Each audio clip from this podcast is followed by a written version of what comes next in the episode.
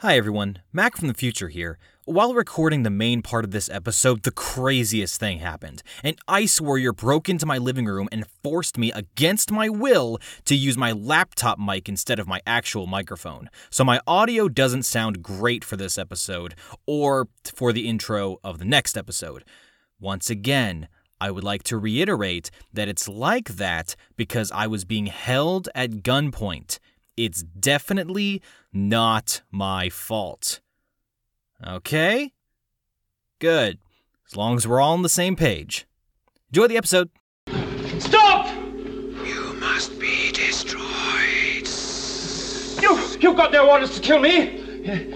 Your leader will want to speak to me, Humans are our enemies. but I can be useful to you. Like Fewsham. Uh, your leader will be angry if you kill me. Uh, I'm a genius.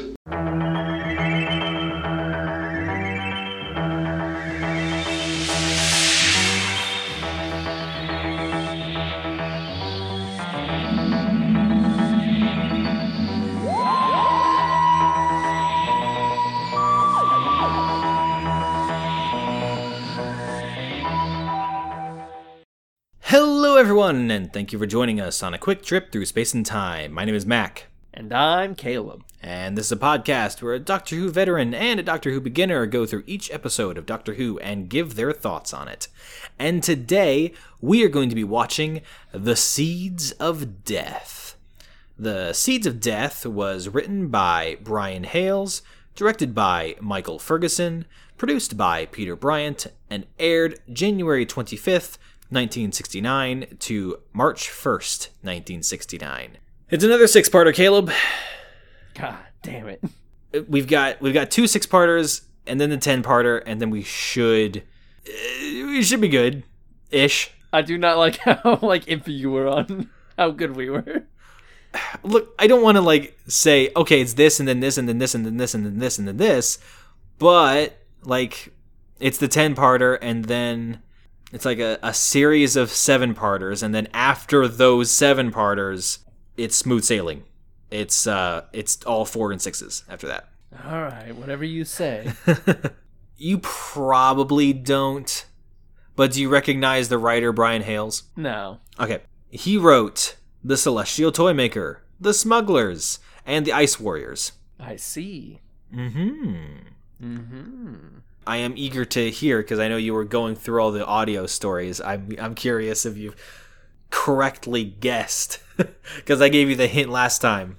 It's a villain we've only heard, but now we finally get to see. So, Caleb, given everything you know about Doctor Who and uh, given the title of this episode, "The Seeds of Death," what do you think this episode's going to be about?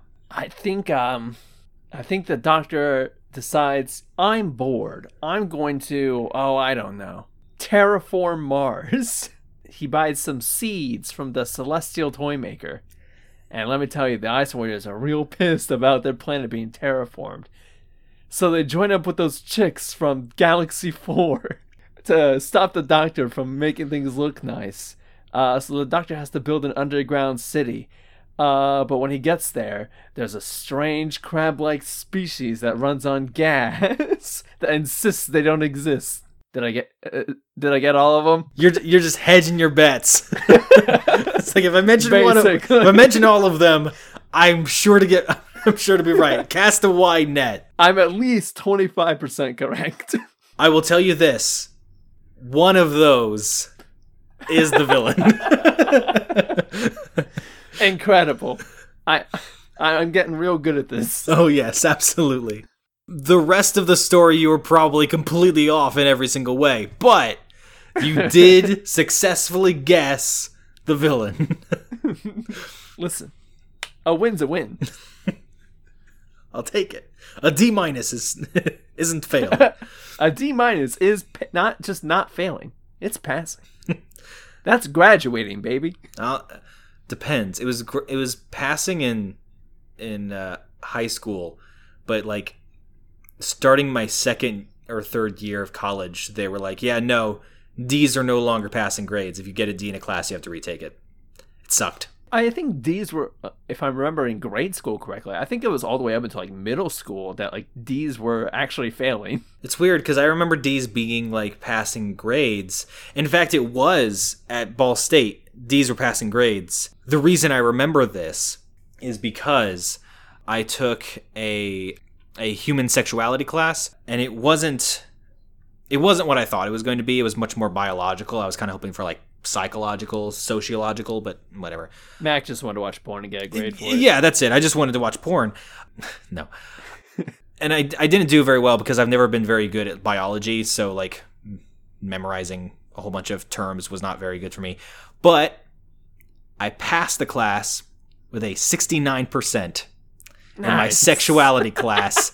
And I consider that way more of an accomplishment than if I aced it. The professor's sitting there like filling out his form, going, "Nice." I had a 68.4 and she just gave me 0.1% uh No, no, no, no. You had a sev- You had a seventy. She dropped it down. Anyway, on that note, we will see you all in the future. Let's get going.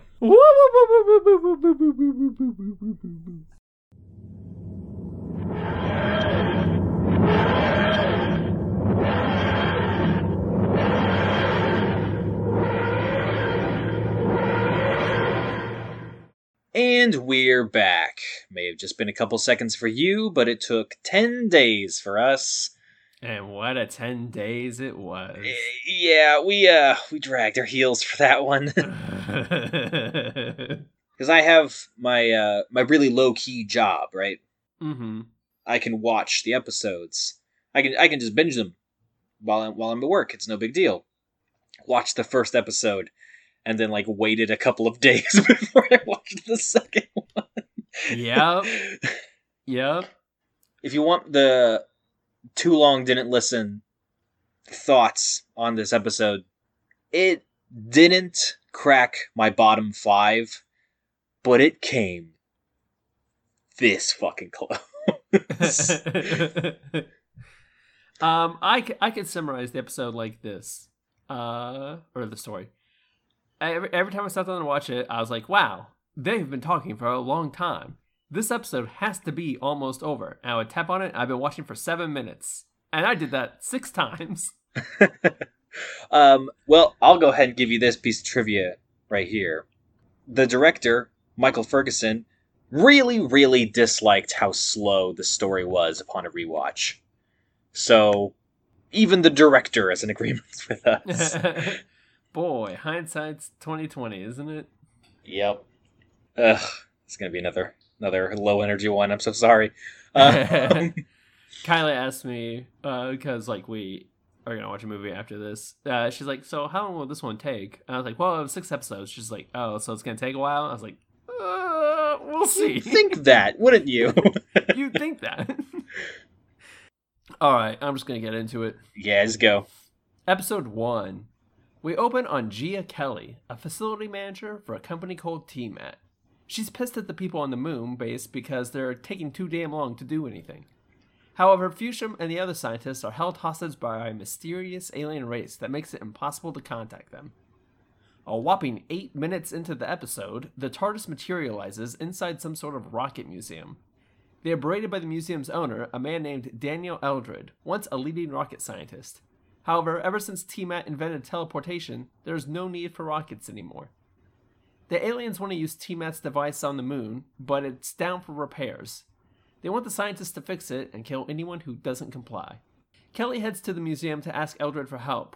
With TMAT down, they need to get a man to the moon via rocket. However, he's not really thrilled about that idea. The scientists on the moon send a video warning of the aliens, and the creatures kill all except Fewsham in response.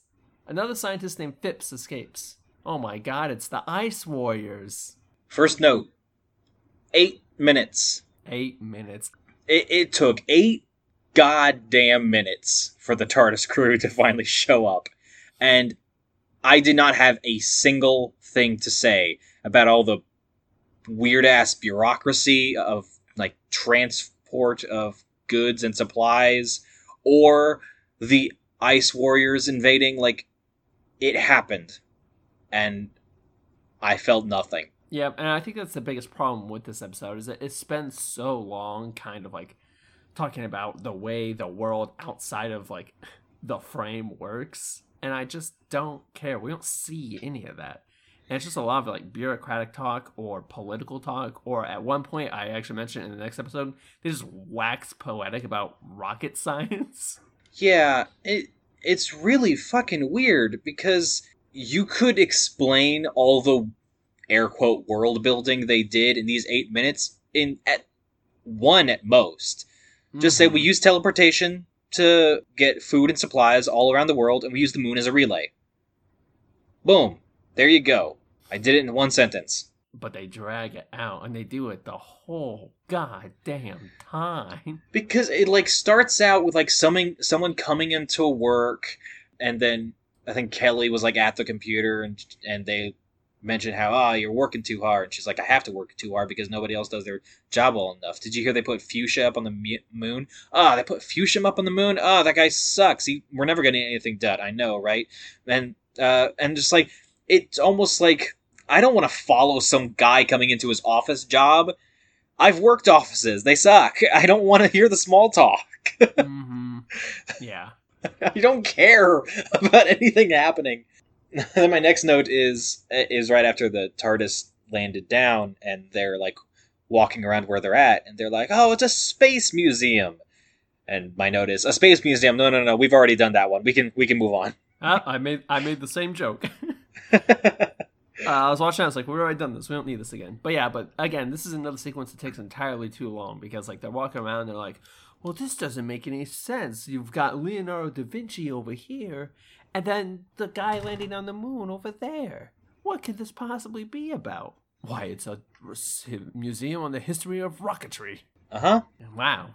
Thank you for taking four fucking ever to get to that point. It sure is. Uh, my third note is I'm at minute 16, and it really feels like, with everything that's happened so far, it should be half the runtime we're at. Mm-hmm. Then my fourth note is, oof, this one's going to be rough. And that's my last note of this episode. Yep, I really do not have anything else beyond what I said uh, in the description. And I think this is probably the best episode. I wouldn't say it's the best episode. You said something before we started recording. What, what, did- what did you say? I thought it was very good. The story didn't start until episode three. Oh, yeah, yeah, yeah, yeah. The story doesn't start until episode three. yeah, that's that's a pretty good. That's a pretty good one. And it's absolutely fucking true. Because, like, the next episode also drags. I just, I I feel like even once the story starts happening, I'm so uninvolved. I can't care anymore. Yeah, you did your uh, you did your prediction for this one, uh, and you just listed off all of the enemies that we've only heard instead of seen because that was the hint that I gave you. What did you think, like percentage wise? Did you expect it to be the Ice Warriors? I, I did. I thought it would be the Ice Warriors. I think maybe I put somewhere in my brain that you said they would come back eventually. Yeah, And you never said that about the the lady aliens or whoever the fuck else we listen to. So I had, I had an inkling that it was going to be the Ice Warriors, uh, and um, boy howdy, am I not impressed. I recall other episodes that have the Ice Warriors being pretty good. I might end up eating my words, but I vaguely remember some Ice Warrior episodes being pretty good. This one's not one of them. well, this one's also like we talk a lot about how the Cybermen have like the same episode structure. This one's also very similar to the one that the Ice Warriors were in, where they spend a very good chunk of the time standing somewhere else that the heroes aren't.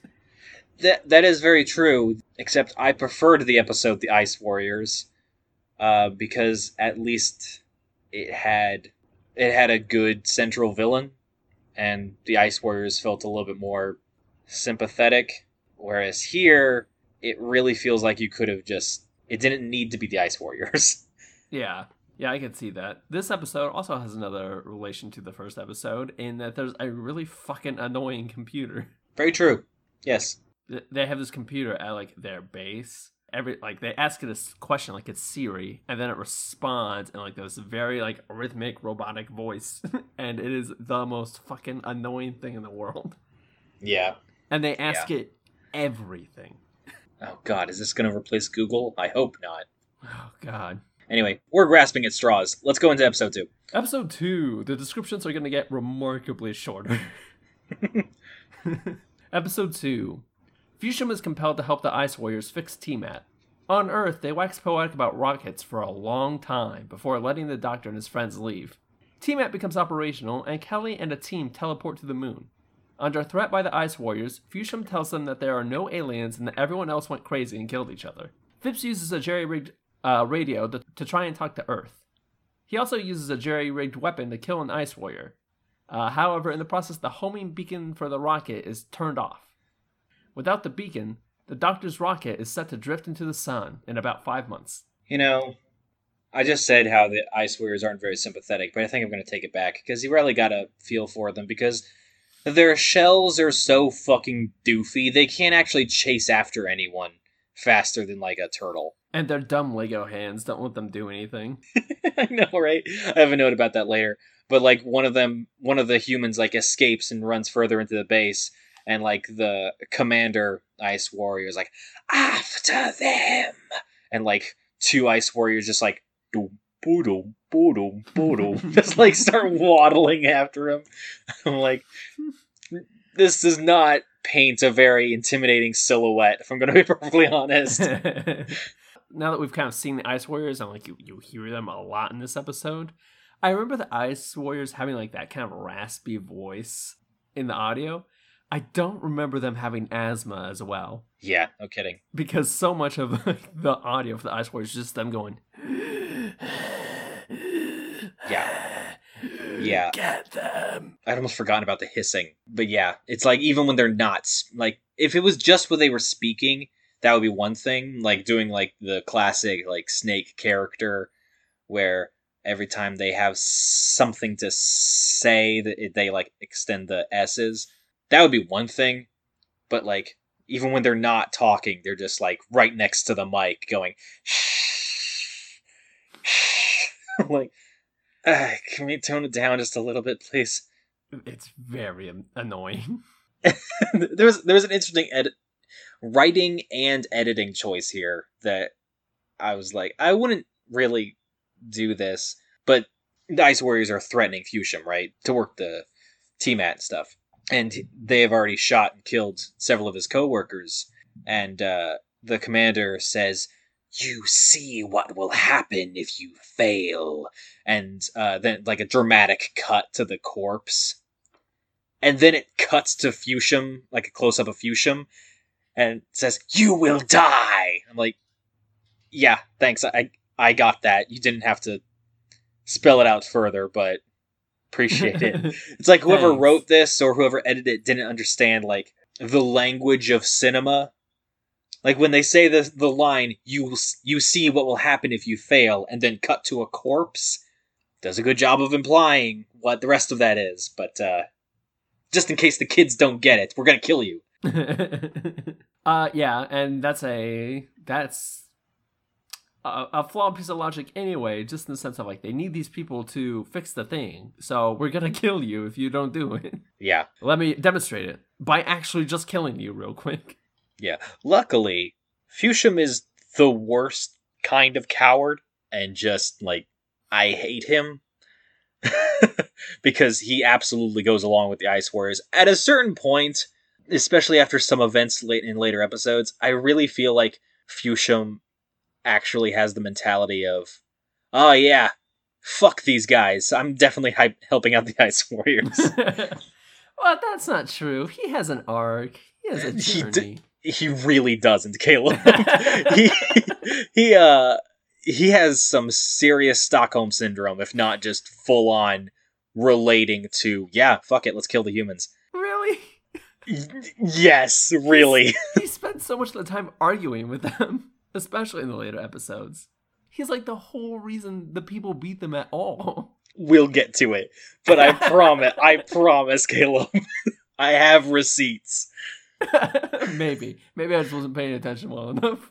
But speaking of really selfish, stupid humans, it's it's established that the world is very dependent on this TMAT system, and now that it's crashed, now that it's been shut off, we have no way of getting food to the countries who need it, and if something's not done quickly, people are going to start rioting and starving and humanity in general really is not going to have a good time. The only way to fix this is to use a rocket to go up to the moon to try and fix the problem so they can repair T-Mat. Eldred is the only person who has a working rocket. And so coming to coming to him with this plea of we need your help in order to save humanity, Eldred's reaction is basically like well, well, well, look who's come crawling back. No, I refuse. You wouldn't you wouldn't listen to me about how important rockets are, so I'm not gonna let you use it now that you need it. I'm like, dude, people are gonna die.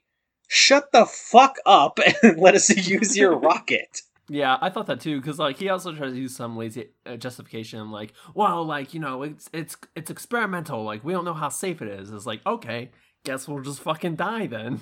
Yeah, I guess we'll just won't use it and definitely starve, as opposed to using it and possibly saving the world. Good plan, Eldred. Very I hate flawed. you. This scene is like ten minutes long, by the way. Yes, yes. I just summarized it in about a minute, but It takes four fucking ever, and then it ends with, well, the doctor and his weird friends can do it. yeah. And then uh, they get on the spaceship, and they do not have spacesuits, like at all. and then I love how like they're feeling the pressure of the, like the change in pressure. Uh, so they have like their hands up to their heads of like, oh man, my head hurts because of the pressure. And then while their hands are up there, they're like pulling back on their face to try and replicate what G-force looks like. And I'm like, that's that's really bad, but not nearly as bad as a minute later when they're in space and they're just like waving their arms and legs in the air to try and simulate simulate zero gravity. yeah, boy, howdy. A lot of things about this episode seem really low budget. yeah, yeah, it does. It's like they spent all the budget in all the wrong way. Like the Ice Warriors have like a cool kill gun effect, and boy, how do they like it because they use it every fucking time someone dies. And I, I don't remember what the guy's name is, but like the one scientist on the moon base who managed to get away from the Ice Warriors Phipps. Phipps, yes. Uh, Phipps sets up like this solar triangle machine thing where like has three different like what look like floodlights just Yeah. like set up and then an ice warrior just kind of wanders into the the room that he's in and Phipps is like hiding and then he turned it on and uh, being stuck in the middle of those three lamps at the same time like kills the ice warrior and I'm like so was the entirety of your plan based on the assumption that an ice warrior would not only come in here but definitely hit their mark on the little X on the floor so that you could stand in this specific spot so that the lamps will kill the ice warrior because that seems like a bad plan and like a lot of things could go wrong Nah, you, you gotta do the old Family Guy. Ooh, a piece of candy. that that's kind of what it felt like and i don't know i don't know what's worse the fact that this plan worked or the fact that it works twice because the exact same thing happens in the future episode Yep. Oh boy, howdy. This episode's Yeah. great, guys. You should watch it. yeah absolutely like forget enemy of the world you should definitely watch this one before we continue on fuck this episode Oh my god. I th- there's nothing else to talk about. They they go to space and then they're like, "Oh no, cliffhanger, the homing beacon doesn't work." whoa and just like every other fucking cliffhanger in this show it is almost immediately resolved Yeah, it oh my god. I fucking hate this episode so much. yeah me too Oh, wow. if it ends up on your bottom five i will not be surprised Um, it it hmm, it might be. I don't know if I dislike this one or Zoe's first episode more, but I dislike them for very similar reasons. Zoe's first episode or the first time she takes a trip on the TARDIS. Zoe's first episode, like her Oh, intro yeah. episode. I, I definitely hate that one more, but anyway, I'm done with this episode. Yeah, I am too. Let's go to episode three. Phipps uses a jerry rig radio to talk to the doctor and explain the situation. Kelly and her crew are captured by the Ice Warriors. The Doctor targets Phipps's radio signal and uses it to land the rocket. With TMAT operational, the Ice Warriors can now go anywhere on Earth from the moon, but they don't intend on invading. The Doctor arrives on the base, but they won't be able to return by rocket. After searching the base, the Doctor is separated from the group and captured by the Ice Warriors. He asks to be brought to the leader, and the Warriors comply. He's brought to the leader Slaar as they load strange seeds into TMAT to be delivered to the major population centers of the world. Fewsham creates a distraction for the Doctor so he can investigate the seed, but when it gets close, a strange smoke emits from the seed and knocks him out. With no other choices, Fewsham helps the Ice Warriors send a seed to London. It appears in a TMAT center, and the smoke emits when an employee touches it. Need I say more? Let's go to episode 4. when Kelly and her guys arrive at the moon base via TMAT, they're then held at gunpoint by the Ice Warriors. And Fewsham like yells out, "Don't move! Do exactly as they say!" And then immediately, both of the guys like start running and then get shot. yeah. Oh, hold your hands up, guys! It's not that hard. He's like, "We can make it to the TMAT machine." Another example of like, boy howdy, they are going to use that gun effect. Yeah, that that gun effect is really fucking weird. Like it's almost like the the Dalek, like it, it zooms in on the gun and then it zooms on the person dying and it how, how would you, would you describe this effect it, it, it's like a kaleidoscope effect. It looks like it's like zooming in and out really fast. Yeah and then they just collapse. Yeah so i'm not entirely sure what the gun does it's a ray gun. That's all you need to know. The first time i saw it i was like oh that's kind of cool. And then they kept doing it. and they kept doing it. I was like, boy, howdy, that is an effect. And then we cut over to the doctor in the uh, in the rocket, and it's really weird because he's ha- he has this radio communication conversation with uh, with Phipps, like trying to get uh, the signal back online, and the music just gets suddenly very crazy and erratic, and it literally just a radio conversation is happening. Like nothing is happening on screen. It's literally just the doctor speaking into a radio and it's uh, the music honestly gets so loud. I had I was glad I had subtitles on because otherwise I wouldn't be able to hear what the doctor oh, is yeah. saying. I remember that point too. Uh, I'm not gonna lie. Part of these episodes, at a certain point, I was like, I'm just gonna paint while I watch this. There's no way I can sit here and watch this whole thing. But I do remember that point. I was like, God, the music is so loud right here. Yeah. Um, I always watch the subtitles, so. Yeah, so do I. My next note is, "Oh my God, we lost the signal. This is terrible. We're gonna crash." Oh no, wait, we're good. Yep, we're fine. it again, really makes you kind of wonder why they had them lose the signal at all. It just immediately it was to get fixed. And again, this is like a good three or four minutes. They talk about like, oh no, we're gonna drift into the sun in five months. Well, that doesn't matter because we've only got enough food for three days. And now, oh wait, no, we figured it out. It's cool. Oh, we're good. Yeah, we're good. Yeah, it's fine. God damn, these whole three episodes could have been one. Yes, one hundred percent then the doctor goes into the base, leaving uh, Jamie and Zoe behind, and Zoe is like trying to do repairs on the ship, uh, and Jamie's asking why, and Zoe says, "Well, now that we've got the landing, it's the takeoff that matters." And I'm like, "Not really, because if you get the TMAT working, you don't have to use the ship at all." And guess what? That's exactly what they do. So, yep. Also, has absolutely nothing to do with anything whatsoever. I love Jamie's shirt. He's wearing a really cool, like long sleeved black collared shirt that's like tied up in the front instead of button. It's it's really cool. I had no, I did not care at all what was happening in the show. I was just like, that's a really cool shirt. I like, I want cool that shirt. shirt. uh, also, on that note, Zoe is actually wearing a functional outfit, and the show at least has like momentarily given up on trying to make us horny for her.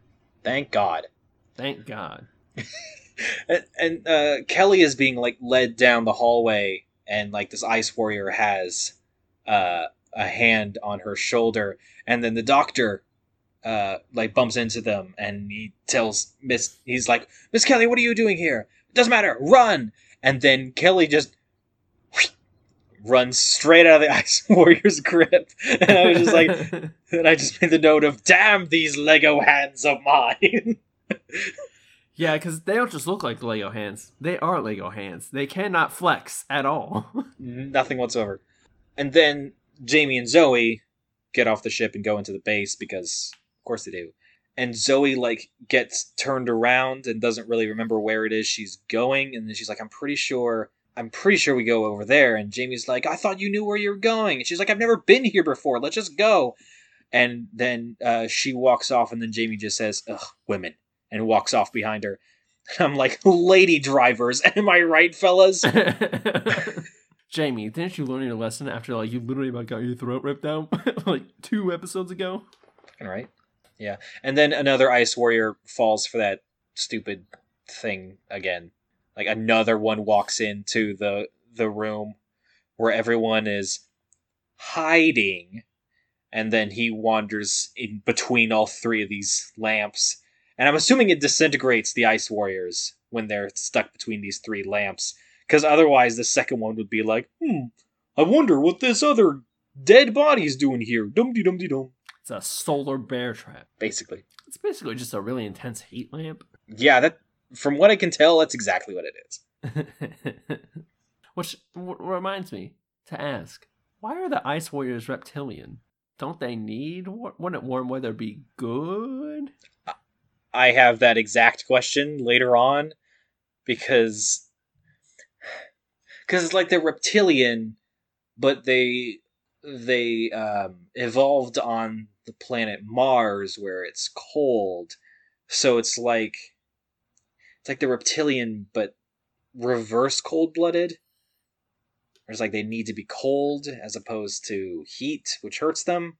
I guess. I don't know. It seems very weird. I feel like I remember them having an explanation for it in the Ice Warriors because don't they like beat the Ice Warriors that way by like By making it really hot. finagling their engine to like overheat? Uh, I seem to recall that happening. I also seem to recall that the explanation being really fucking stupid. so, so you know. so there is a precedent. It's just a dumb precedent. Oh gosh, man, I've got nothing to fucking say. I'm I'm trying my best here, Caleb. Let's go into episode four. we'll get through this together. Don't worry. uh, episode four. A man is killed instantly by the smoke, but Radnor and Eldred manage to jettison the rest of it before it gets them. After his body is examined, the man was killed by oxygen starvation, even though he was only exposed to the smoke for a few seconds. Jamie and Phipps sneak around and watch as Fewsham loads the doctor into a T-Mat capsule. The Ice Warriors want him to launch the doctor into space, but Fewsham refuses. That gives Jamie and Phipps time to slip the doctor out. When Fewsham finally gives in, he and the Ice Warriors believe the doctor is truly gone. An Ice Warrior appears in London via T-Mat and wreaks havoc while the seed spreads a weird fungus very quickly. Zoe and Phipps get lost on the base, and Phipps is killed by an Ice Warrior that corners Zoe as the episode ends. At first, I thought the Ice Warriors' grand plan was really fucking stupid because it was stopped by some vents. Later in the episode, you realize that the vents were actually part of the plan because they wanted to like spread the seeds into the atmosphere. But at first, I was just like, did the did we did we just stop the Ice Warriors' plan by turning on the air conditioning? yes, we sure did. Spoilers, they're trying to terraform Earth to be more like Mars, yes. Which makes me wonder why they didn't just like glass the planet. Good question. I have several questions about their their plan and the logic thereof, but I will bring it up later in this in this story. Let's talk about Fewsham for a second. Uh, you know, the guy who just willingly sent a whole bunch of like chemical warfare bombs to all the major cities on on planet Earth. Uh, but then when he was asked to kill this one dude, he says, "You can't ask me to kill a man just like that." And I'm like, yeah, deceiving them so that they'll be killed by ice warriors or sending down seed pods that'll kill thousands upon thousands of people all at once from oxygen dep- deprivation. Sure, but killing one man by instantly teleporting him into space, it's not right, I tell you. now, ca- counterpoint: Did Fewsham know they were doing that once they when they actually sent the pods, or was it only after it was explained to him? Well, I'm sure Fewsham really just assumed that the pods were just, you know, big jawbreaker candies that the Ice Warriors were sending down as a peace offering to all the humans that they didn't shoot on sight. Now, I'm not defending Fewsham for the record. I'm just asking questions because I re- distinctly remember watching the scene, And when the ice, when he's like, "No, I can't just kill a man," the ice warrior's like, "Why not? You basically already committed genocide." And in my mind, I was like, "Oh, that's a good point." hey, good So- point. Press the button. so if I was Fushima, I'd be like, "Hmm, didn't think about it like that. Kill Doctor." and, and see, I'm just like, you could have just said no when the Ice Warriors are telling you to work the T mat. You could have just said no, and then yeah, Ice Warriors would have killed you probably, and humanity would have been saved because of your sacrifice. I don't. I fucking hate Fewsham. I really don't like this scene because it takes forever. This scene, like the whole thing of him arguing with them and then Jamie and Phipps like sneaking the doctor out of the capsule, this is like half the episode. Yeah, it really is. And the whole time, the Ice Warrior breathing is so loud. Again, I'm glad I have the subtitles on because I couldn't hear other characters speaking because maybe the actor playing the Ice Warrior was just like right next to the boom mic or something, but like that's all you can hear. Yeah, th- I think that's at this point where I know it's like, do they have like asthma or something in this? And then Phipps and Zoe are like, okay, we'll use the vents to get to the main control room uh, that has the heating controls, and we'll like turn it up to 11 billion, and that that should kill the ice warriors. Before both of them go, Phipps tries to go by himself, and he like takes the vent off, and then he's like miming like, ah, like trying to get through the vent into the control center, and he's like, ah, ma-" and then puts the vent back up, he's like, I couldn't fit. It, it's it's too small. Like, no, it's not. In- You could have instantly climbed through there, and I know they're trying to justify bringing Zoe, but like they have a man-shaped vent there. He could have easily climbed through. and, and and they didn't take the time to like even just put up some like cardboard to make the hole smaller. Something help me out here. But like, yeah, eventually, eventually Zoe is is brought in because she is the smallest of them. Because again, she looks twelve. Yeah, and then they get fucking lost. Yeah, then they get lost. And then it cuts to Earth and shows like the seeds sprouting more fungi and again fungus here being foam and my note is oh no not the foam again i swear someone bought it too big of a bulk and they like we need to we need to put this shit in as many episodes as we possibly can the BBC's down our throats right now. Where the fuck is all this foam coming from? Rather, I choose to believe who's the producer right now. peter bryant Peter Bryant had some sick foam fetish. That's what it was. that is a distinct possibility He, he's like, yeah, this episode's good. You know what really needs? A long drag on cigar. foam. fucking foam man And he's on set going, more! More foam! I will go ahead and say this: it will not be the last time that uh, Doctor Who has a showrunner who is using the show as an excuse to showcase some of his fetishes. so Big yikes. yeah, Moffat's gonna be fun. Anyway, okay, so here's this sequence of events. Zoe gets in and uh, goes over to the thermostat to turn it up, turn the heat up. And Fewsham like notices this. Then the ice warrior like looks over and sees Zoe trying to sneak back towards the vent. And instead of, you know, running, she then just like stands there like a deer caught in the headlights and just like is terrified of the ice warrior. And then the ice warrior brings up his arm to shoot her and then starts walking towards her. I'm like, motherfucker, you've killed like half a dozen people so far with that gun.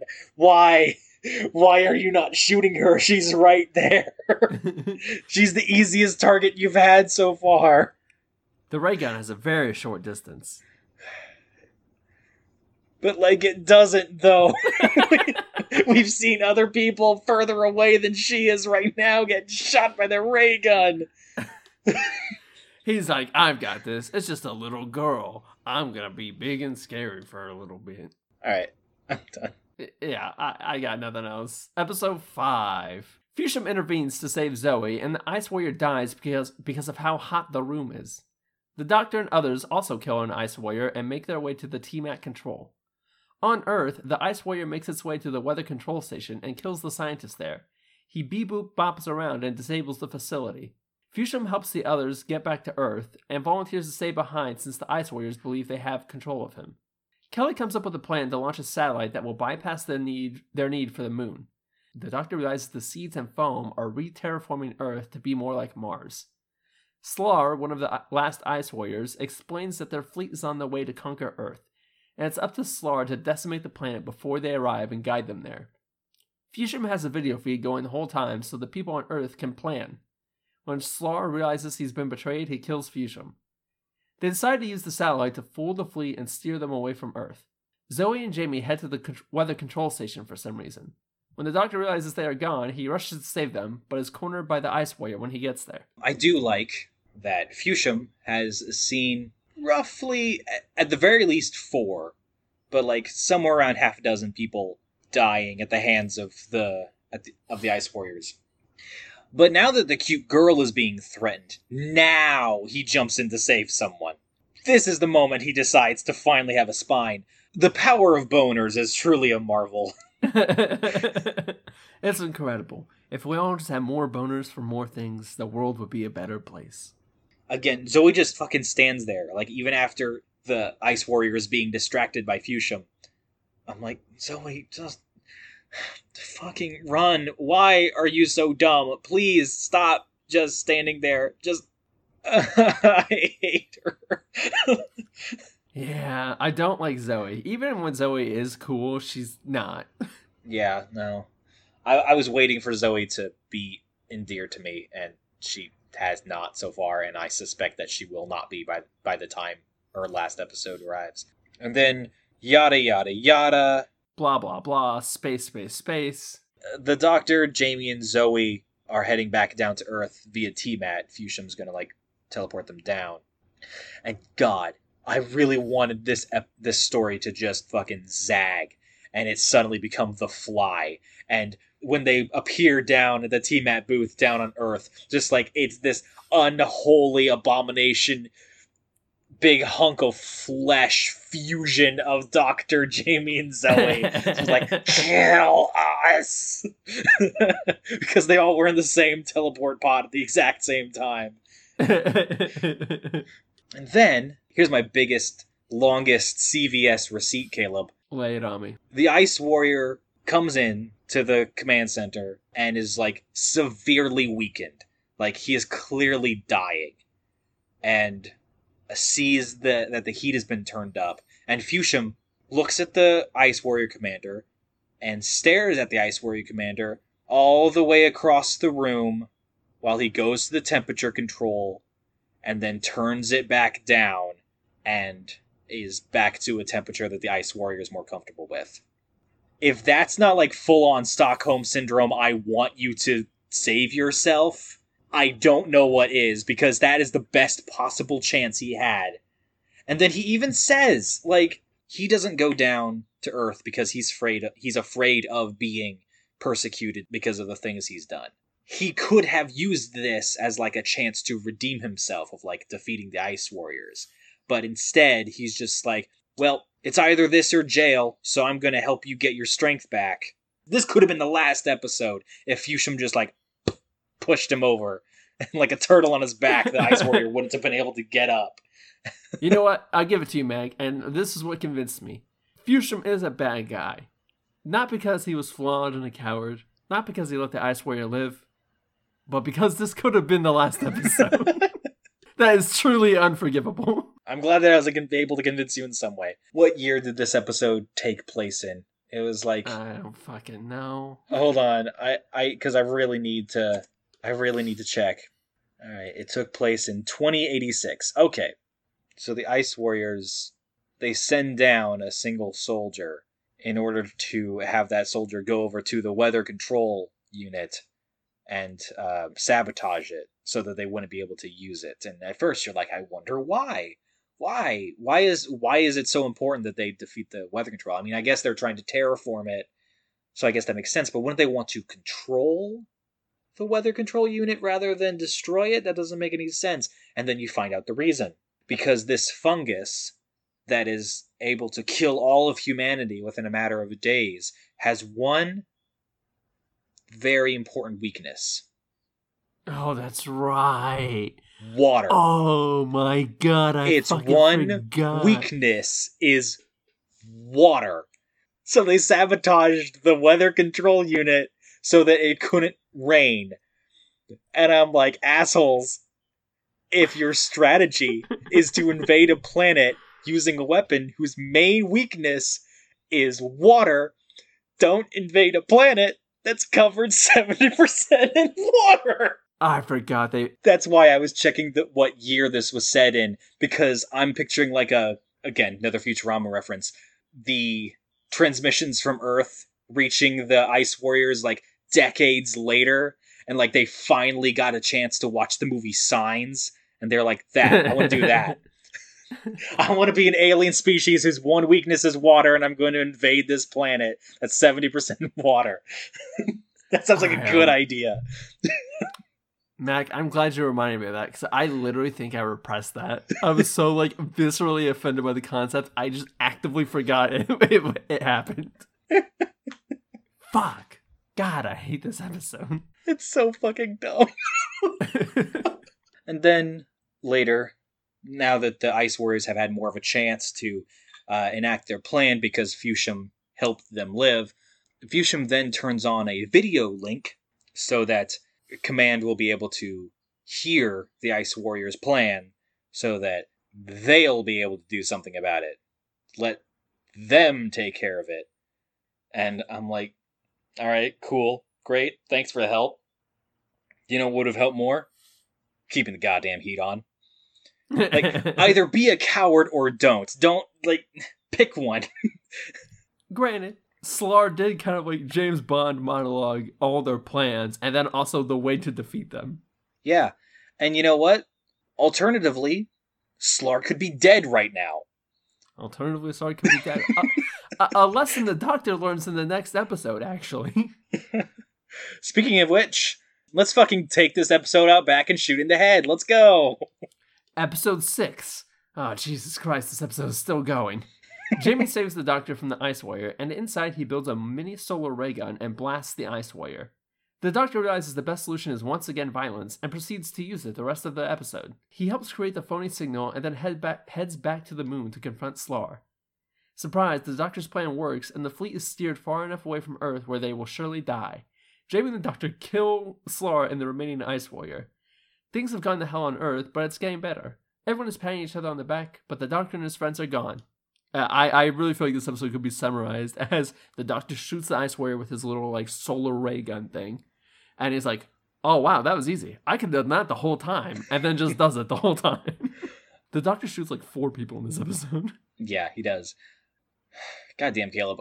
Like, I'm looking at my notes, and, like, not one of them is actually, like, really relevant. Like, my first note is I'm just saying Jamie could take that Ice Warrior. Because, like, they're at the weather control unit, and they're being chased around. They're playing hide and seek with this Ice Warrior. And I'm like, Jamie could take him. Like if I if I had to put money down on whether it's going to be this this ice warrior with his with his armor and his gun versus Jamie motherfucking McCrimmon, I'm putting money down on Jamie motherfucking McCrimmon. oh, Jamie, every time. Are you kidding me? then my second note is halfway point. And then the Doctor goes to the moon basically just to glow. Yeah, He's like, "Yeah, I'm hi Slaar. I uh, I basically decimated your entire fucking species again. Blast." yeah. the doctor gets captured, and then he's just kind of like sitting there in the chair, just like waiting, waiting for Slaar's plan to just kind of blow up in his face. And then the fleet like gets off course, and they're like heading towards the sun. And Slaar's just like, "What did you do?" And the doctor's like, "I'm so glad you asked." here's all the ways that we kicked your ass. And then I was just like, this episode just feels like one prolonged, and then they won. yeah. I honestly kind of feel bad because I've got nothing. I've got nothing to say about this episode other than Ding Dong, the witch is dead. And not even that, because like you're supposed to be glad when the witch is dead, but I. I feel nothing. I I feel nothing. God damn. Do we want to go into trivia? So well, we might as well. I have literally nothing to say about the end other than, oh yeah, they won, and they spend the whole episode fucking explaining it. yeah, like I feel I feel genuinely bad, but like I got nothing. Nothing happens. I mean, they win. That's what happens. I do make the note that man, the fleet got to the sun really fast. But that's about it. but uh, trivia. This one's a, a fun fun anecdote. So this is the first time that they had the Ice Warriors not always on set. They took them like on location, specifically when that one Ice Warrior is like heading towards the weather control building. And the actor who played the Ice Warrior uh, was outside on a smoke break in his costume, but without his helmet on. And uh, as he was just like leaning up against a tree, smoking a cigarette, a woman drove past uh, and was so distracted by what she saw, she hit the back of a police car. Patrick Troughton was on holiday in episode four. That's why he was like in a coma the whole time. And then I think it's in the last episode when the doctor gets into the weather bureau. Zoe opens up the door, and then the doctor like trips and falls, and then gets up and like closes the door. Wendy Padbury tried her best not to laugh, but you can like still see her smile because Troughton actually slipped on the foam there. this is the very first Second Doctor story ever to be released on video. hmm. Yeah. Um, the original script contained a line where Eldred revealed that it was his rocket that achieved the first manned moon landing, but this was changed because it seemed like NASA was going to actually do a manned moon landing any day now, so they were like, let's not include that line because it's about to be historically inaccurate in like five days. That's kind of awesome, actually. USA, USA. uh, final thoughts. Boy, howdy. I actually think I like this episode less after talking about it. You texted me. Hold on, I want, I want to, I want to give our lovely listeners an exact play-by-play here. You texted me and said, "Boy, that sure was an episode where things happened." And my response was, "It was." Maybe I watched the wrong episode. but yeah, this episode was a chore. I feel like I'm, I'm gonna be honest, Meg. I've been struggling with the show a bit lately because I feel like ever since the Enemy of the World, with the exception of Fury of the Deep, the episodes are like notably worse than everything before Enemy of the World. Because like before, I'd be like, yeah, I didn't like this episode, but I did like this thing about it, or like this was cool, or that was cool. But like they're just not good now. no, it's it's true. I'm with you on that one. Was this really just like a producer change? Is that like going from like Innes Lloyd to whoever the fuck this guy is? Maybe it could be because I'm pretty sure. Yeah, because Innes Innes Lloyd's last episode was was Enemy of the World. It could very well be like all Peter Bryant's fault. So let's point our fingers at him. But like, but like, it really like it, there is like a very hard shift in quality. I felt, and like it's. I, I'm still excited to do the podcast, but my god, the episodes are just getting harder to watch. I feel. Yeah, it's the double-edged sword of Doctor Who. It's something that um, I've I've been thinking about a lot lately, because the episodes are usually so like standalone. Here's here's this adventure on this with this writer. It really is just an absolute flip of the coin of whether this episode is actually going to be really good or really bad, and there's really no indication of whether the next episode is going to be really good or really bad. It's just that we've been getting tails. Our coin has been coming up tails a lot lately. Yeah. yeah, this episode is fucking dull. I like the Ice Warriors more in their debut episode. This one made them feel very non threatening. Really just felt like a game of ping pong, just going back and forth between the Earth and the Moon. And uh, when I was complaining about the base under siege plot structure, I was not hoping that the solution to fix it would be adding a second base. But apparently, that's their takeaway from it. The see, what we need is more bases. we need more bases. We need more attack on bases. All your bases are belong to us. What better way to end the podcast? All right, well that's it for this episode, guys. Thanks for listening. If you want to support us, the best thing to do is listen to it and give us five stars and tell your friends about it. You can find this podcast on Apple Podcasts, Spotify, Google Podcasts, you know, all the major podcast things. If you want to follow us, you can follow us on Twitter at QuickTripDW. You can also follow me on Twitter at Celebrity Writer, and you can check out Mac's YouTube channel, Mac the Meh, where he does insightful videos about video games. And join us next time on a quick trip through space and time in which we listen to the last audio story ever in The Space Pirates. Please be good.